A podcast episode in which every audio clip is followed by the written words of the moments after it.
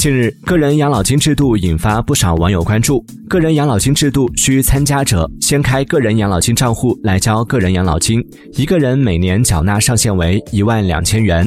值得一提的是，账户里的钱，个人可自主投资金融产品，收益也会计入个人账户。不少网友关注，这与自己存银行有什么区别呢？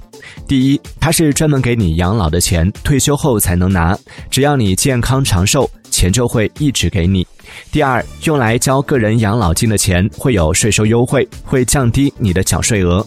第三，可投资产品是经国家筛选的成熟稳定、长期保值的产品，兼顾安全与收益。